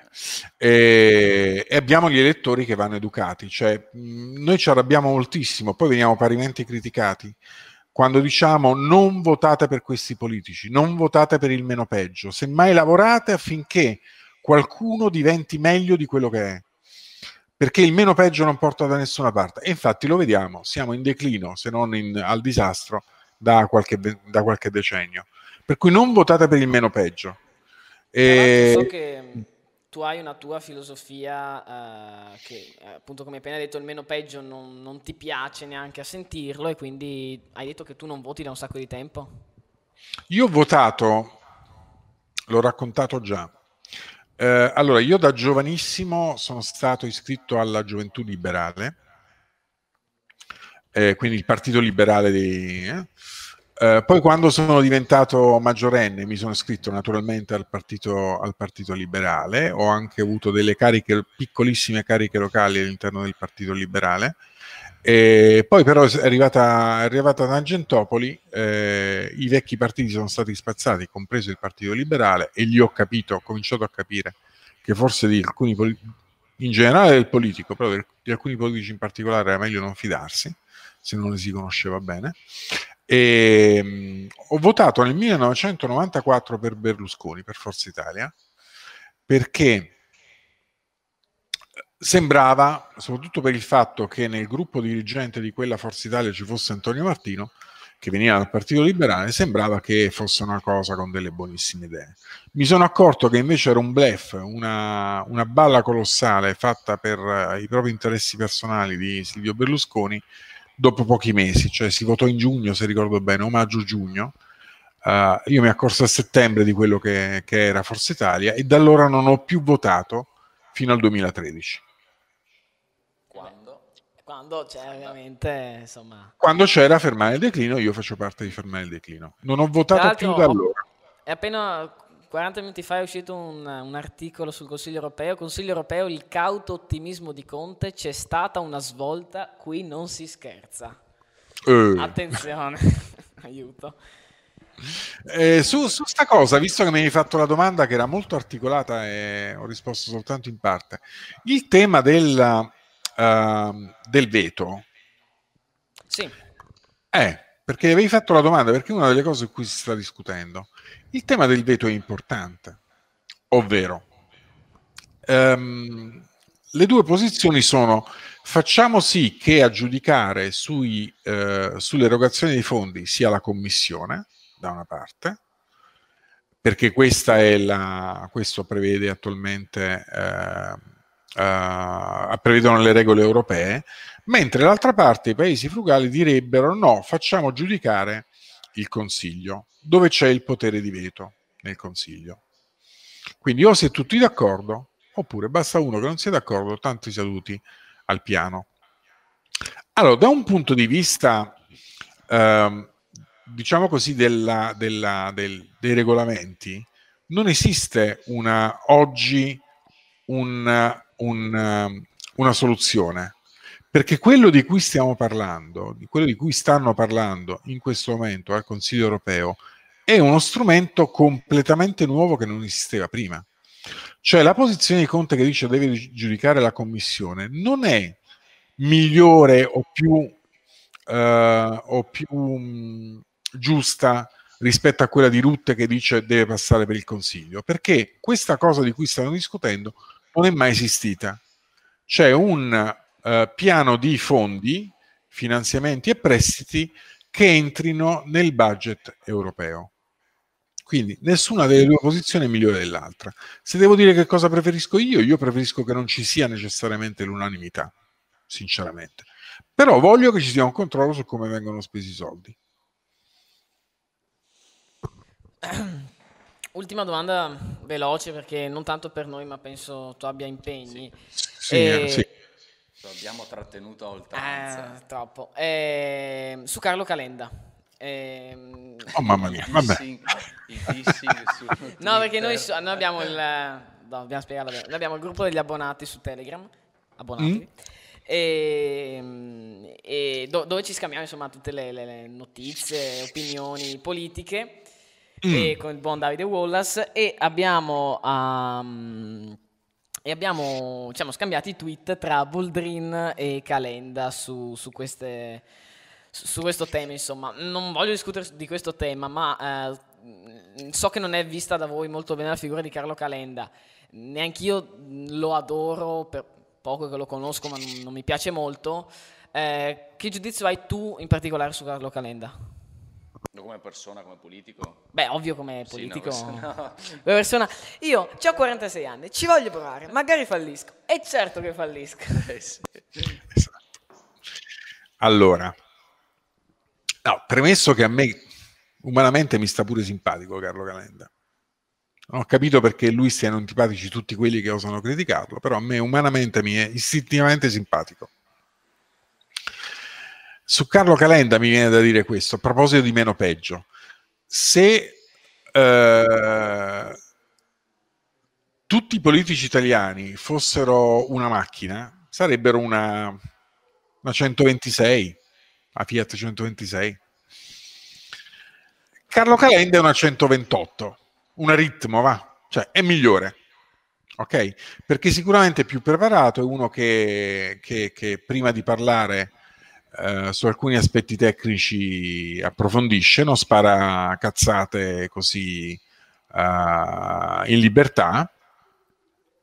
E, è uno che è anche capace di sostenere un dibattito, sicuramente, ed è uno che ha fatto alcune cose quando è stato ministro dello sviluppo economico bene, alcune addirittura molto bene. Quindi, se devo dire che è come gli altri politici, no, non è come gli altri politici.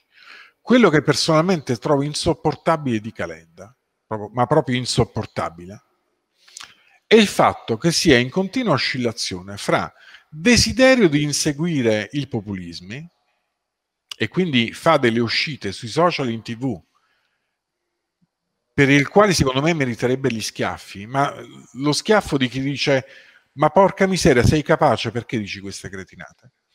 E il fatto che lui abbia deciso di fare, almeno così racconta, di fare un partito politico contro i populismi. Io questo lo trovo insopportabile, perché se vuoi fare il partito contro i populismi non devi essere populista a giorni alterni. Non puoi, non te lo puoi permettere. Perché caso... per me eh, per, ah, perdi credibilità e non ti voterò mai. Sì, Calenda, no, guarda, questo... io gli darei, cioè, è uno di quei politici a cui io qualche tempo fa avrei dato volentieri una mano se me l'avesse chiesta, non me la chiederebbe mai, naturalmente. Però è uno di quelli con cui eh, a un tavolo mi siederei, ci siederemmo io e Michele e gli altri che sono con noi e diremmo ok, parliamo di questo programma qui, come lo, come lo vuoi fare, come ti possiamo aiutare a farlo bene? No? Però se, se il martedì c'è il calenda 1 e, il, martedì, e il, il, giorno dopo c'è il calenda 2 che manda la lettera contro per chiedere i risarcimenti di guerra alla Germania, sì, è bipolarismo. Ma se ci pensi in questo momento lui sta con Conte, l'ha anche detto, sto pienamente con Conte in Europa, quindi... Insomma. Vabbè. Allora, insomma, Comunque... Concludiamo qui le nostre domande a Costantino De Blasi. Costantino, rimani un secondo e poi ci salutiamo meglio, proprio due secondi. Noi vi ringraziamo, non ci vedono perché ormai... Eh, si è spenta pure uh, eh. la fotocamera qui, Le, diciamo che i finanziamenti RAI non sono arrivati. Questo, no, proprio... togliete i finanziamenti ai partiti ma dateli a noi. Esatto. E, ehm, eh, grazie per essere stati con noi, noi ci rivediamo mercoledì alle 14.30 con io e Davide che parleremo probabilmente di qualcosa, forse anche in collegamento se sì, vuoi. vediamo di cosa, anche di, eh? di cinema. Grazie, arrivederci alla prossima. Ciao a tutti. Bacioni. Ciao. Ciao.